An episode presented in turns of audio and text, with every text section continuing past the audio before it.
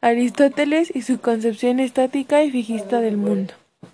Esta creencia sostiene que las especies existentes permanecen invariables, no evolucionan desde su creación. El fijismo describe a la naturaleza en su totalidad como una realidad definitiva, algo inmutable. Si Aristóteles considera que la naturaleza es, la realidad que está ahí, Darwin cree que la naturaleza es una realidad cambiante y dinámica. Darwin usó la selección natural para explicar fenómenos en muchas y distintas áreas. Mostró cómo la misma selección natural resuelve problemas como la distribución geográfica. Esta se basa en rasgos que son heredables.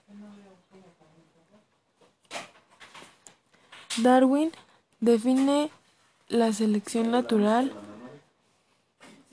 como aquellos que son aptos para la supervivencia y la reproducción.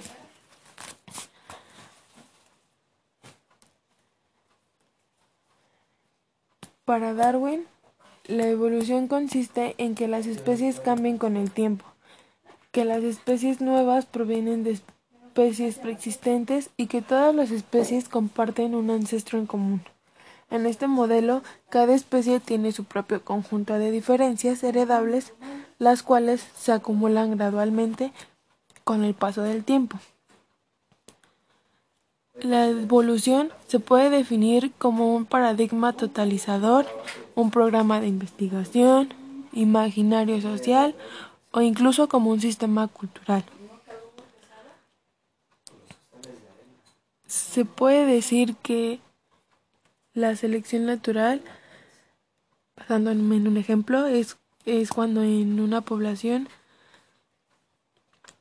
eh, solo aquellas personas que son capaces de adaptarse a su entorno pueden sobrevivir. Pues al adaptarse le enseñan a sus descendientes a cómo poder estar en ese entorno. Es importante evolucionar porque si no evolucionamos de alguna cierta manera nos quedamos estancados.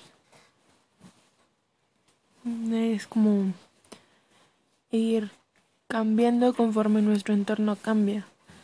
Eh, no sé, podría decir un ejemplo, ¿no? Como nosotros no vamos a pensar de la misma manera que pensaban nuestros abuelitos hace años. O tan solo en, no sé, en la música.